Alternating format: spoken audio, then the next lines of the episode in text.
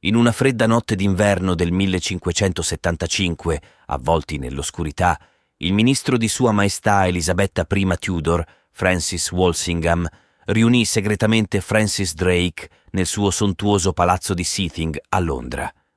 Mentre la tenue luce delle candele danzava nell'aria, Walsingham dispiegò con cura una vasta mappa del globo terrestre sul tavolo. Il loro obiettivo era chiaro, pianificare un audace attacco contro la Spagna, il nemico odiato, prendendo di mira la parte più vulnerabile del suo impero, il Nuovo Mondo.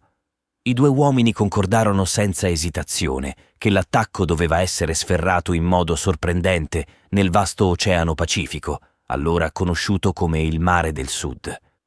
Per Drake, esperto corsaro, questo non era certo il suo primo incontro con le navi spagnole cariche d'oro e argento che aveva razziato nei Caraibi negli ultimi dieci anni.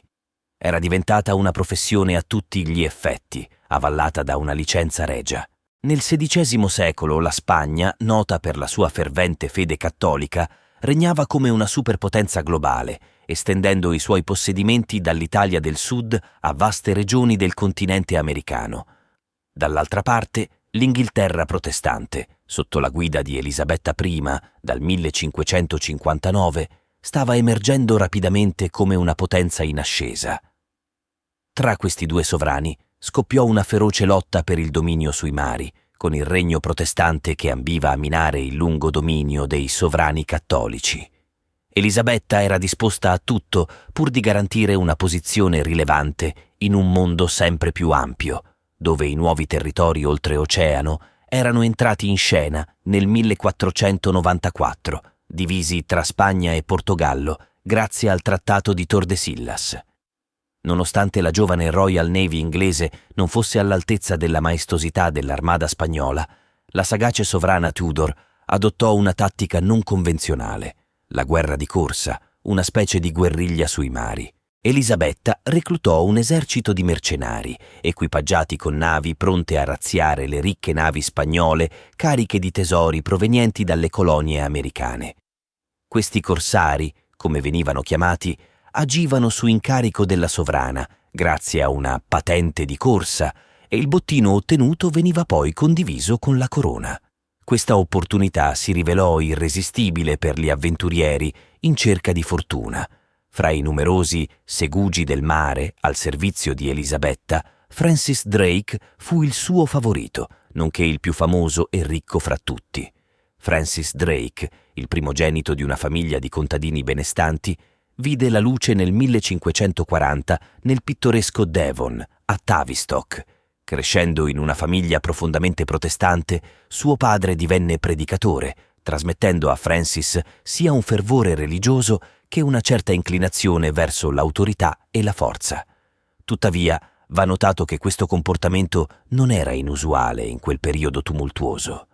Gli anni in cui Drake crebbe furono contrassegnati da violente dispute politiche e religiose che permeavano la vita quotidiana, e non era raro assistere a scontri fra gruppi di bambini con i protestanti che si opponevano ai cattolici.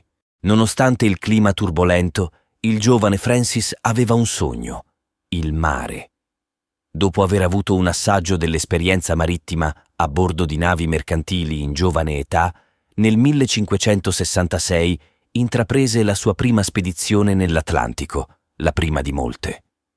Nel corso degli anni navigò sotto il comando di suo cugino, il corsaro John Hawkins, il primo inglese a catturare uomini in Sierra Leone per venderli come schiavi nel Nuovo Mondo, un commercio in cui Drake si unì. Nel 1568 un agguato spagnolo nel porto di San Juan de Ulua costrinse Drake e Hawkins a fuggire, subendo la perdita di molti uomini. Questo evento fu un duro colpo per Drake, il quale, si dice, non riuscì mai a dimenticarlo. Il coraggioso corsaro inglese non si lasciò scoraggiare e continuò con le sue audaci spedizioni, tornando in patria quasi sempre con ricche prede. Nel 1572, finalmente, ottenne la tanto desiderata patente di corsa da Elisabetta. Quindi, quando il ministro della regina lo chiamò in gran segreto quella notte del 1575 per affidargli una missione estremamente rischiosa, Drake poteva vantare un'ampia esperienza nella guerra di corsa. Questa volta l'obiettivo era colpire il cuore del nemico, coglierlo di sorpresa e metterlo in una posizione di insicurezza, anche nelle lontane colonie spagnole. L'audace piano prevedeva di navigare verso il Sud Atlantico, attraversare lo stretto di Magellano, una via di passaggio da poco scoperta nel 1520 e ancora poco conosciuta, e risalire verso nord dall'altro lato, nell'Oceano Pacifico, dove gli spagnoli non si aspettavano di incontrare gli inglesi.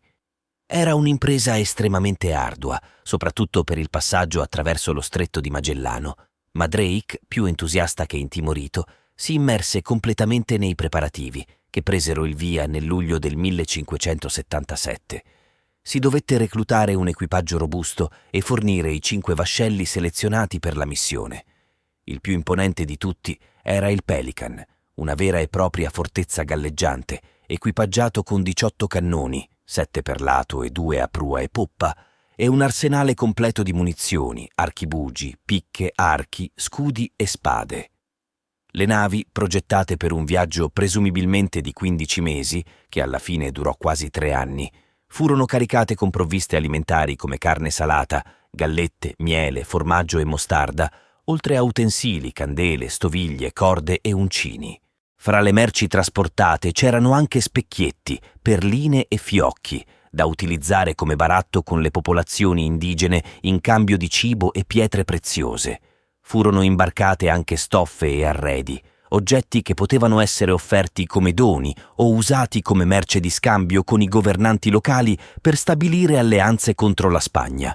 Il reclutamento di marinai e ufficiali fu un processo complesso, in quanto dovevano essere individuati uomini capaci di resistere in mare per un lungo periodo e adattarsi a situazioni completamente sconosciute. La vera destinazione della spedizione di Drake, in realtà, era conosciuta solo da pochi, poiché ufficialmente la squadra era impegnata in una missione commerciale ad Alessandria d'Egitto. Dopo cinque mesi di meticolosa preparazione, le navi, con a bordo un equipaggio di 166 uomini, salparono da Plymouth il 13 dicembre 1577. Inizialmente il viaggio procedette senza intoppi. Le navi attraversarono l'arcipelago di Capoverde e costeggiarono il Sud America. Attraversarono anche lo stretto canale di mare scoperto da Magellano nella Terra del Fuoco e, con grande sorpresa, si trovarono di fronte all'immensità dell'Oceano Pacifico. Tuttavia, la parola Pacifico si rivelò fuorviante, poiché ben presto si trovarono a fronteggiare una serie di tempeste improvvisate che spinsero le imbarcazioni ancora più a sud, fino al punto più meridionale del continente. Fu così che, quasi per caso, Drake scoprì il tratto di mare che separa l'America del Sud, il Capo Horn, dall'Antartide, un passaggio che ancora oggi porta il suo nome, il canale di Drake. Nonostante le avverse condizioni meteorologiche, la spedizione riuscì a riprendere la rotta verso nord e ad attaccare la prima nave spagnola a Valparaíso, in Cile. Nei mesi successivi, Drake e il suo equipaggio affrontarono terribili tempeste, attacchi e abbordaggi a navi cariche di tesori, entrarono in contatto con tribù indigene dalle usanze peculiari e guerrieri estremamente aggressivi, come i Mapuche dell'isola Mocha. Inoltre, durante il viaggio, Drake e il suo equipaggio fondarono una colonia denominata Nuova Albione, situata nell'attuale California. Tutte queste straordinarie avventure furono poi narrate dal corsaro stesso nel suo libro intitolato The World Encompassed by Sir Francis Drake, pubblicato postumo nel 1628. Il ritorno si rivelò più complesso del previsto. Dopo un infruttuoso tentativo di cercare un passaggio a nord-ovest nell'America settentrionale per raggiungere l'Atlantico, il corsaro decise di invertire la rotta verso sud, intraprendendo un percorso attraverso l'Oceano Indiano. Successivamente doppiò il capo di Buona Speranza in Africa e completò la circumnavigazione del globo. Drake aveva compiuto un'impresa straordinaria e ne era consapevole. Nel settembre del 1580, quando finalmente fece ritorno a Plymouth a bordo dell'ammiraglia sopravvissuta, la Golden Hind, precedentemente nota come Pelican, carica d'oro e argento, non trovò, tuttavia, nessun comitato di benvenuto. La città inglese era alle prese con un'epidemia di peste e Drake diede quindi l'ordine di non sbarcare. Quel viaggio lo elevò fra gli uomini più ricchi e influenti dell'Inghilterra. Elisabetta I riconobbe il suo straordinario merito, ricompensandolo con una cifra eccezionale di 10.000 sterline, equivalente a oltre 2 milioni di euro di oggi, e conferendogli il prestigioso titolo di Sir. Nonostante avesse successivamente ricoperto cariche pubbliche come sindaco della sua città natale e deputato, Drake preferì sempre le avventure in mare alla vita sedentaria della politica. Così, dopo aver respinto con determinazione l'invincibile armata spagnola nel 1588, sopravvivendo grazie anche all'aiuto di una tempesta, la sua vita avventurosa lo condusse alla sua fine nel 1596, vittima di una febbre contratta durante una delle sue audaci spedizioni a Panama. Sette anni dopo la sua scomparsa, anche la sua regina, Elisabetta I, si spense. Insieme avevano gettato le solide basi per l'affermazione dell'Inghilterra come potenza dominante sui mari e grazie alla scoperta del canale di Drake avevano aperto nuovi orizzonti nel campo della scienza e della cartografia.